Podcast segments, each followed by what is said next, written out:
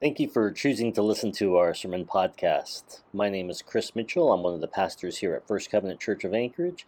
If you have any questions or prayer requests, feel free to stop by or send an email to office at anchoragefirstcovenant.com. God bless.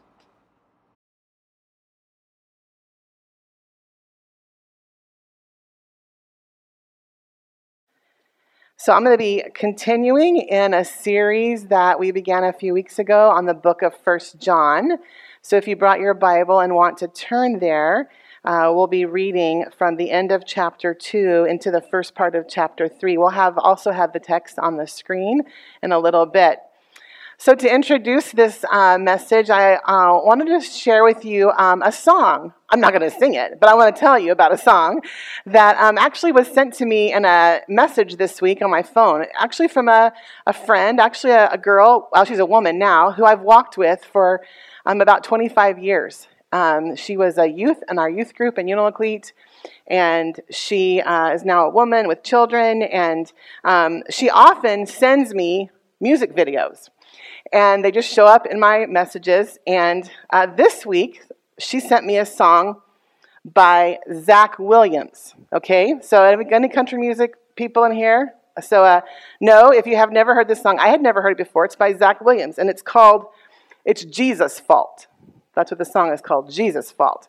So uh, I'm going to read the lyrics to you. I'm going to add a little little Southern accent here to get the feel. All right, it's a little of my Texas background here.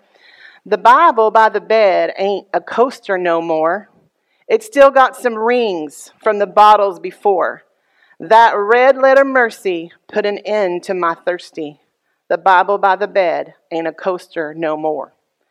Well, I told my old man that I loved him today, and he said it back before he drove away. Been stubborn like my father, we were oil and water, but I told my old man that I loved him today. I guess that's what happens when he chases you down. Everything's different. There's a new me in town. I don't wake up angry at the mirror on the wall. So if you miss the old me, that's Jesus' fault. Yeah, Sundays don't make me feel sad like they did. She don't have to drag me like she does our kids. And I still got some questions, but I'm counting my blessings. Sundays don't make me feel sad like they did. If you miss the old me, that's Jesus' fault. If you miss the old me, that's Jesus' fault. If you miss the old me, that's Jesus' fault. It's all Jesus' fault. It's all Jesus' fault, y'all. so, why do I start a sermon with that song? Because I think it helps, um, helps to illustrate when we hear a song or read a song, we expect certain maybe literary devices to be used, or, or it's a form. You know, uh, we know that this is a country western song, and with that, there's repetition and there's y'all, and you know, there's things that we expect from a certain genre of music. And uh, so we, we understand uh, uh what uh, some of the repetition is about. Um, now, I wouldn't necessarily just come up and preach this as a sermon, but I also knew that when my friend sent it to me, she was also saying, Hey, I identify with this. This is my story too. I'm experiencing this. And I know as I've walked with her that she is experiencing this, that Jesus is, has and is changing her life over time. It's a testimony. Now, I don't know Zach Williams, if this is his testimony or someone else's. I don't, I'm not saying that. But I will say that this form really gives witness in a certain form.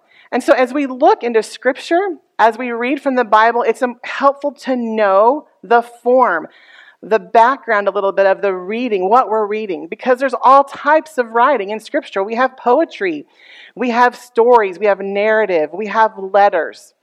And each genre, as we understand it, each form, it will help us to uh, be closer to what, um, to understanding how we can now interpret it. Though this wasn't written to us, initially it is written for us and so it's helpful to understand.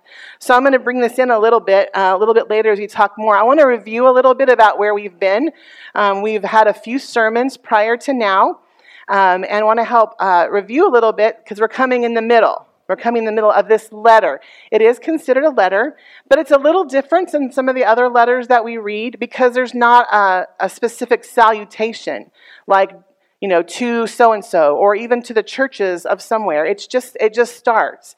But we know in uh, chapter two that uh, that this is being written I, the writer says, I write to you, I write to you, I write to you. And so this was likely a letter that was written um, to churches, uh, a, um, a network of house churches um, in about the year 90, 90 AD. Okay, so it's helpful for me to think about where this fits in the larger picture.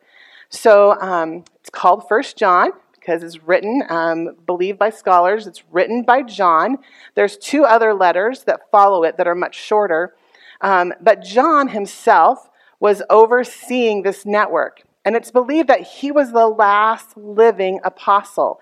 And because as you look in the writing and the styles and the different things that John talks about, it's believed to be the same author as the epistle of John.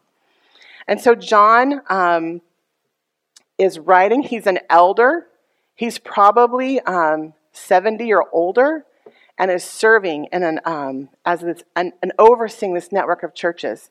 And he's written this particular to a group of people. Now, Paul, if you remember Paul, the epistles that Paul has written, like Galatians, Ephesians, Philippians, Colossians, those were church written to churches that were planted in about 50 to 60. Okay? So this is, you know, a good 60 years after the death of Jesus. The church has been planted and is expanding throughout the Roman Empire, throughout the world, into many different languages and cultures. Um, and John himself is likely living in Ephesus, which is modern day Turkey. And this letter, as of all the other epistles, is in a response to something. In other words, there's something that's happening that he's responding to.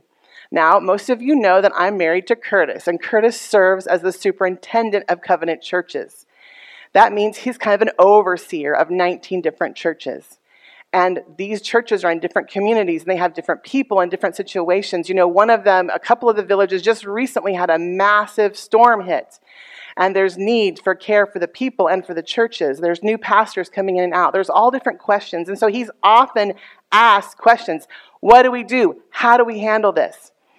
And though he doesn't have official like authority to tell people what they have to do, he acts as a serves as a guide, as a caregiver, as um, a mentor to churches to help guide them, and overseer. And this is how John also was serving in this time over these churches. Now, there was something happening. The, this letter and the next two are written to a particular crisis. And we've talked over the last few weeks about that there were pressures on many Christian churches and groups to incorporate other philosophies that were floating around in the Roman Empire as part of their faith to take them in. And some of the things that uh, these different teachings called Gnosticism, there are others, but what this primary one drew a strict line between spiritual and material and felt like the two didn't connect. So whatever was done in the physical body didn't touch or taint the spiritual in any way and that whatever happens in the spirit doesn't necessarily, you know, have any any um, anything to do with your physical body, your your earthly life. Um, nothing in the body could tarnish the purity of the spirit, and that also led to a denial of Christ's human nature.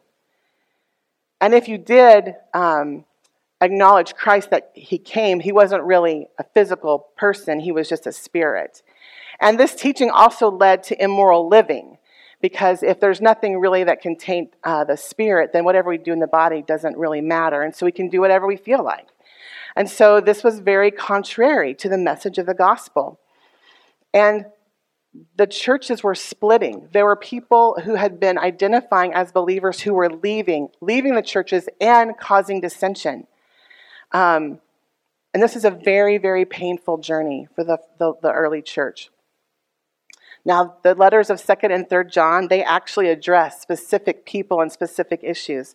But this first one is much more of a general um, letter, and it reads like more like a poetic sermon.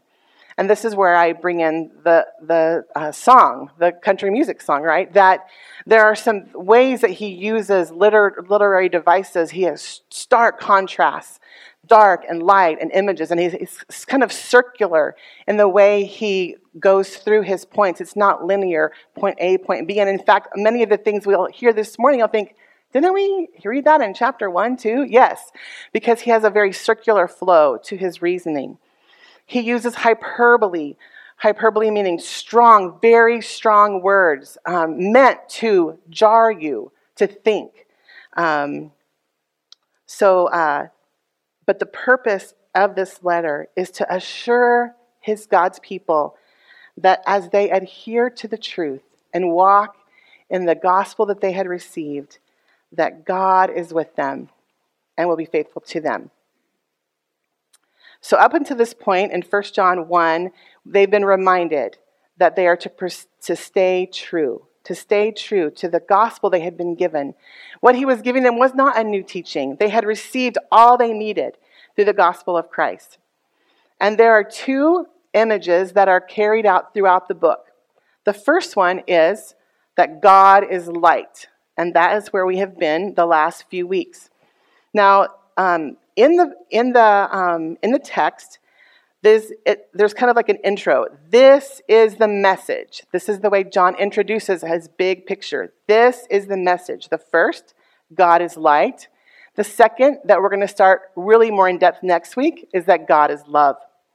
So we're at the end of the section on God is light and what that means. And if you remember from some of the earlier uh, texts, it says that God is light, and in him there is no darkness. And those who follow in him live in the light um, and, and um, abstain from deeds of darkness.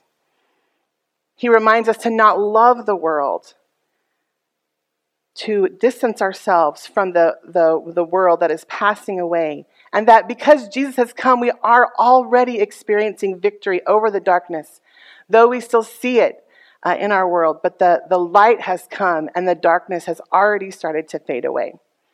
So let's pick up our text right now. We're going to start uh, today in chapter 2, verses 28. And we're going to read through this together. And now, little children, abide in him, that when he appears, we may have confidence and not be ashamed before him at his coming. If you know that he is righteous, you know that everyone who practices righteousness is born of him. Behold, what manner of love the Father has bestowed on us, that we should be called children of God. Therefore, the world does not know us because it did not know him.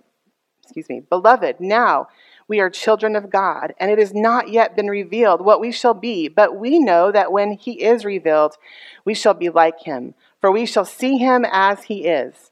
And everyone who has this hope in him purifies himself, just as he is pure. Whoever commits sin also commits lawlessness, and sin is lawlessness. And you know that he was manifested to take away our sins, and in him there is no sin. Whoever abides in him does not sin, and whoever sins has neither seen him nor known him. Little children, let no one deceive you. He who practices righteousness is righteous just as he is righteous. He who sins is of the devil, and for the devil has sinned from the beginning. For this purpose, the Son of God was manifested that he might destroy the works of the devil. Whoever has been born of God does not sin, for his seed remains in him, and he cannot sin because he has been born of God. In this, the children of God, in this, the children of God and the children of the devil are manifest. Whoever does not practice righteousness is not of God, nor is he who does not love his brother.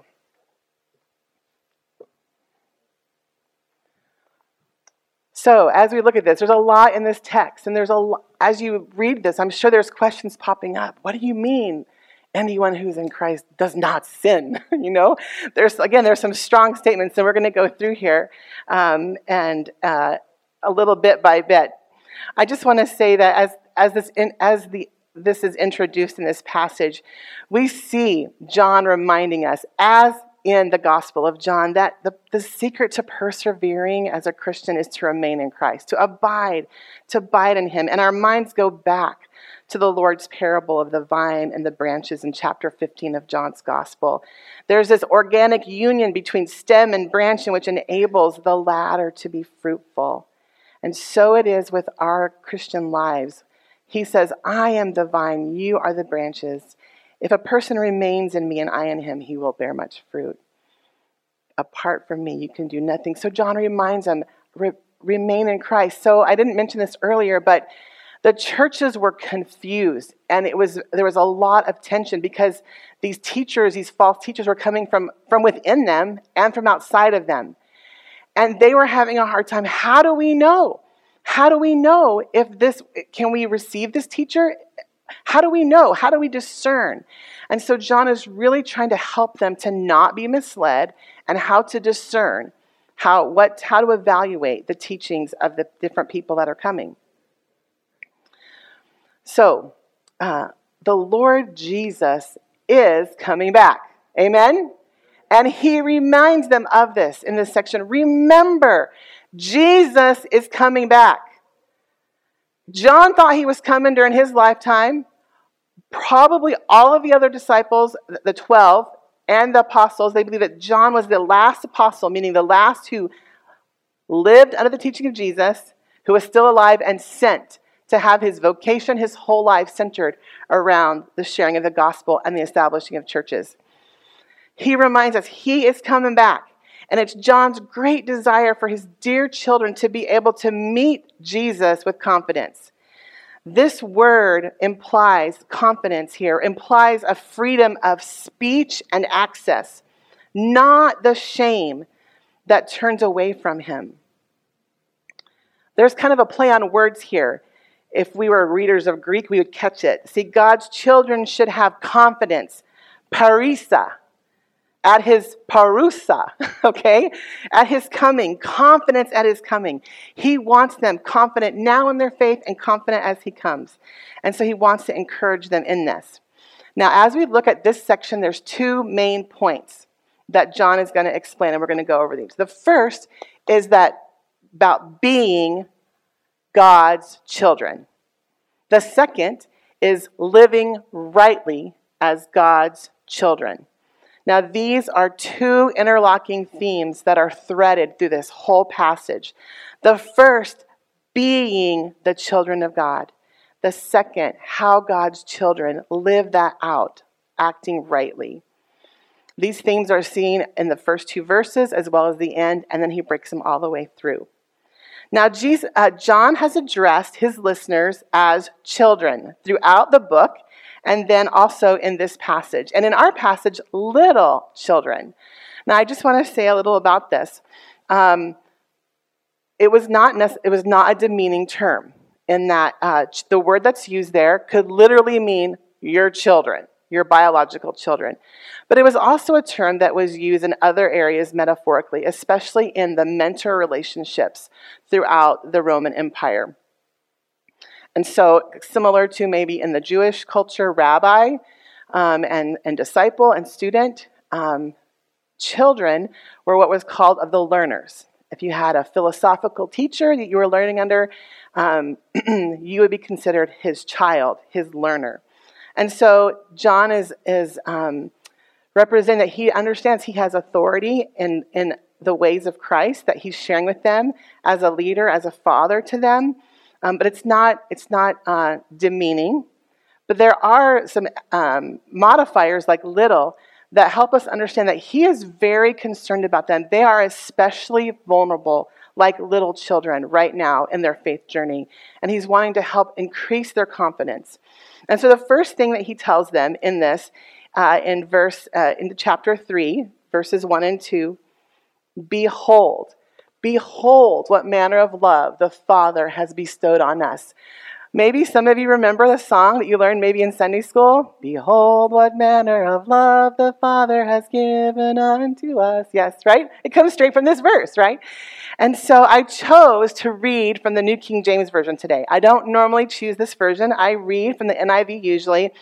But the NIV kind of misses this one, all right? And the New King James Version does a little bit better. So this word, behold, it is a forceful word in the Greek. And we need to John wants us to take time to contemplate this, this love, and to allow us to really sink into the depths of our being. It's meant to take our breath away, breath away like, look, check this out. It's an um, there's an exclamation mark at the end of all of our versions, but you know by the time you get to the end, you have the exclamation mark. But no, it's like, behold, look at this. It's meant to startle us, amaze us, so that we're, la- we're left gasping. What sort of love is this? The word that John uses originally meant in its root of what country? It's a word that expresses surprise, encountering something foreign something we're not used to. The disciples used this word in Matthew 8:27 when they were amazed by the power of Jesus in stilling the storm of Galilee. They exclaimed, "What kind of man is this? Even the winds and the waves obey him." He is in a different category than anything we have ever come across before. This is the Father's love for us. Now, John also addresses his readers as beloved ones in verse 2.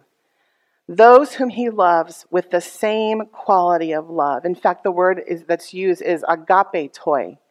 You hear the root word agape. He loves them with the same quality of God's love for him. And it's an especially appropriate term here because we're about to be reintroduced to that divine love and all that it's already accomplished for God's people in the second section of John's letter. John's wanting us to grasp how radically different from all other sorts of love is God's agape love for us. Being born of God, this phrase, born of God, is a distinct theme in the writings of John. You know, Paul talked a lot about adoption, and so we see the same type of a family um, uh, family uh, construct. But John is the one who says we're not just adopted into God's family. No, we are born of God um, as we receive his spirit. It occurs twice more in this passage and then five times in the letter. The strongest connection outside of this reading is in the epistle, I mean, is in the Gospel of John, when Jesus, remember, tells Nicodemus that he must be born again or born from above. It refers to the spiritual rebirth instigated by God through the Spirit, bringing us a dramatic new life. This new life is oriented towards God in Christ, leaving behind the old life with its allegiance to the world and to the flesh and to the devil. And according to 1 John, being born of God depends on believing that Jesus is the Christ. And remember, there were some of the people that were saying, yeah, Jesus, he, he wasn't the Messiah in the, in the Jewish realm. And that it also produces love for believers and enables them to overcome the world and the life of sin. Now, there's a photo I want to share with you. Um, this was a very popular photo, famous photo taken by Alan Stanley Tretick. And he was a photographer that photographed many, many presidents, John F. Kennedy being one of them. And so, as John F. Kennedy, Kennedy sits here at the resolute desk of the, of the Oval Office, it's really not JFK who's the center of attention in this picture, right? But the son, John Jr., as he playfully is located underneath the desk of his dad. The picture says so much, right, about the bond of loving family relationships. This is the President of the United States. His office is not accessible to just anyone. But John Jr. had free access to President Kennedy. He had access to the Oval Office, and he could sit under the desk whenever he wanted because the President of the United States was his father.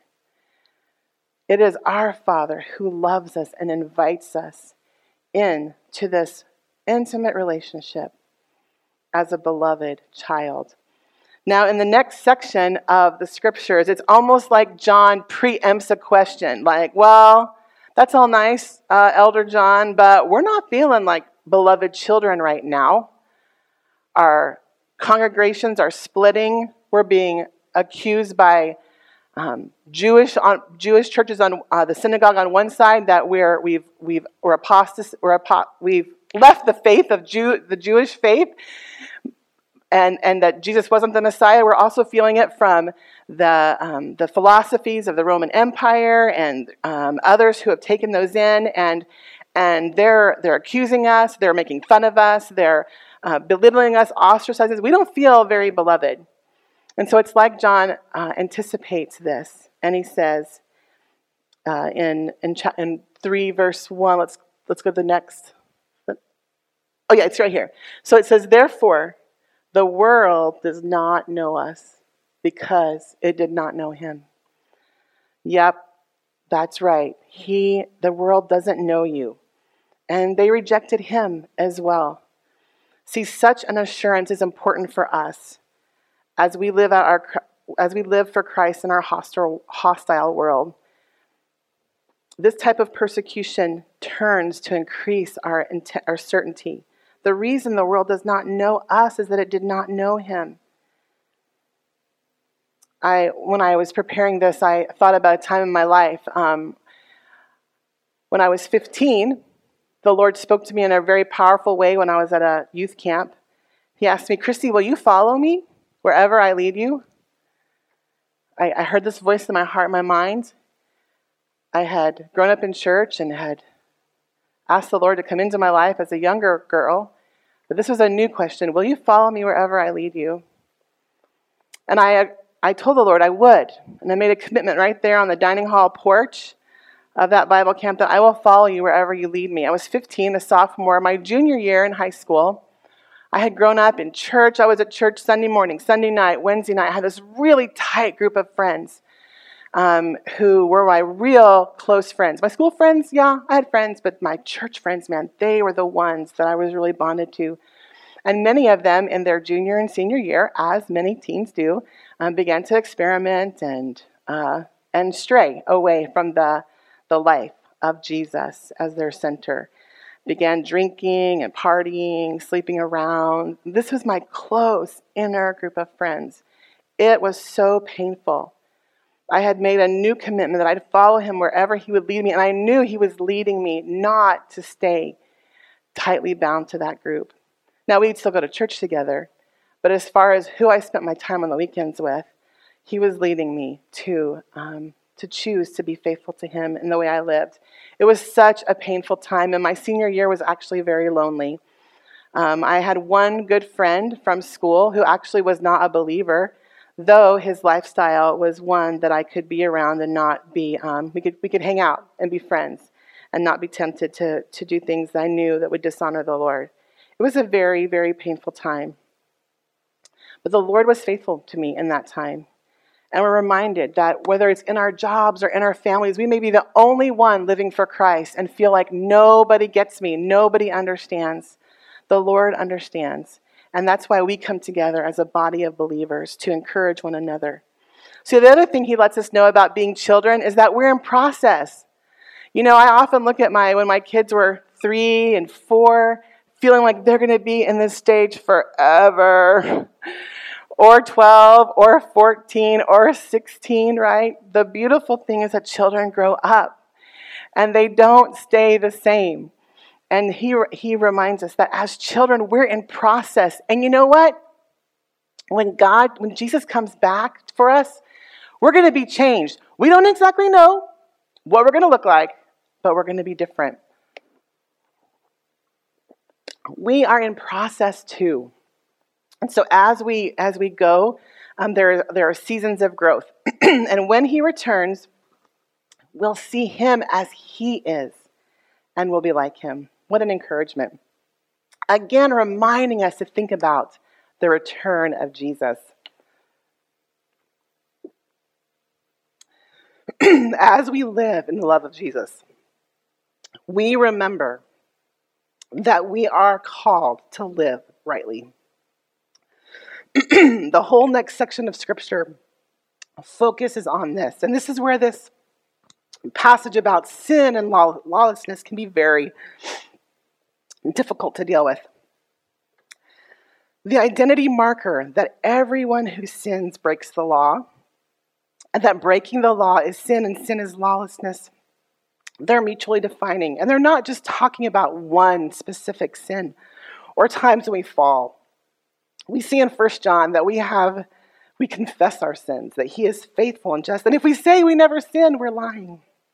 This is a propensity, a disposition. As children of the beloved Father, our, we have a new we have a new being. We have a new identity. And this marker um, uh, against um, sin and lawlessness is an identifier of our life. He's telling the church that as you see people look at their life, how are they living? And is it in line with Christ?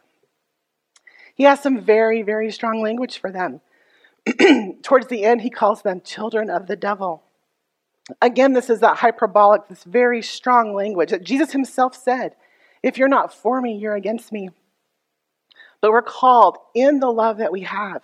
We receive Jesus, and He is in us. In fact, the word in um, when it says the seed of Christ, that's actually the word sperma, as like the actual genetic.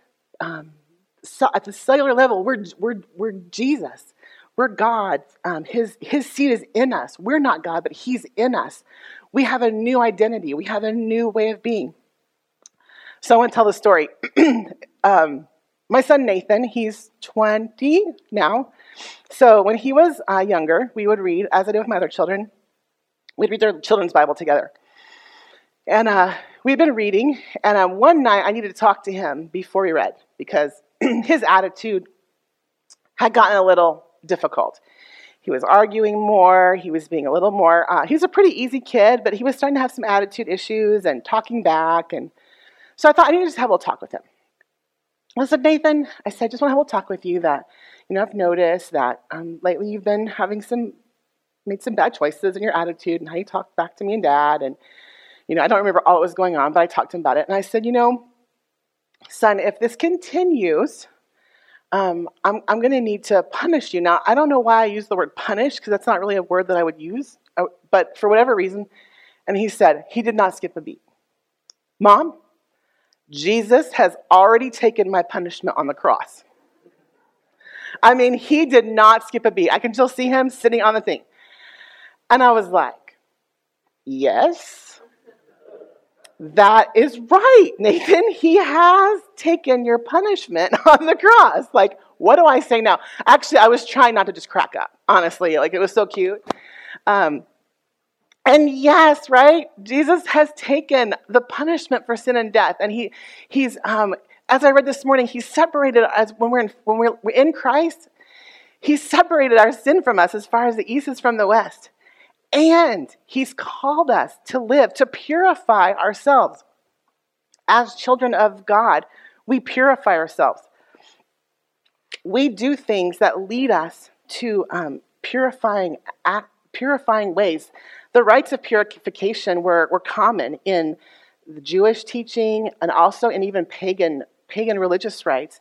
But it's a matter of preparing ourselves not the action, the washing of our hands that purifies us, but it's getting ourselves ready for the work of the Lord to move towards righteousness, to move towards goodness, to move towards holiness.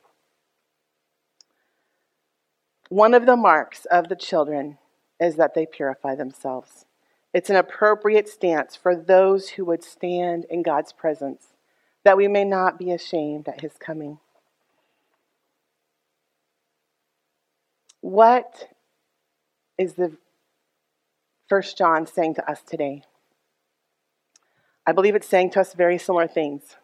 One, abide, abide in Christ. Maybe for some of you, um, this is your first time in church for a while. Or like uh, that song, the, the Bible is a little dusty. It's got some rings of being a coaster. I want to encourage you to abide, abide in Christ, abide in His Word. Um, this is where we come together to fellowship with one another, to stay. Remember, you are beloved. You are beloved child of God. His love is deep. And as we have, as we embrace Him and as we continue in Him, He wants to make that more and more real to you. And as beloved children, yes, we are called to turn away from the world, to turn away from the things that pull us away from Christ and to move towards Christ, to purify our hearts, to confess when we need to confess, to allow ourselves to be encouraged by our spiritual leaders, to be called out sometimes if that's what's needed, but that we may show ourselves to be children of God, beloved children of God. Would you pray with me? Lord, thank you so much for this time. As we think on your love for us, Lord, help us that to sink in. As we are in Christ, Lord, our very identity, our very being has been changed. Your seed has been planted in our spirit and is growing, Lord. May we bear fruit. Lord, we know that there are situations that we're in where we feel like we're the only one living for you. Lord, would you help us, strengthen us, Lord, as you walk this path, that we would not be shocked when the world does not receive us. We pray, Lord, that you remind us that you are coming back for us. I know I don't think about this enough. That you are returning, your return is near. Lord, help us to face the oppositions that we experience with that in mind, and that you will change us. We're in process. And Lord, we pray, God, that you, your coming would come soon, Lord, and that those who are around us who have not yet chosen to follow you, that, Lord, you would call them in your mercy. Help us to show the love of Jesus. Lord, strengthen us that we may turn away from the, the, pull of the world. We thank you, God, that you've come, that you are here, and that your kingdom is being established, and that darkness is already diminishing, Lord. Help us to be light. Help us to live as light. And Lord, as we look into next week, into the chapters about loving, loving our brothers and sisters as evidence of your work in us, God. Make us more fully like Jesus as we love. Thank you for your goodness. In Jesus' name, amen.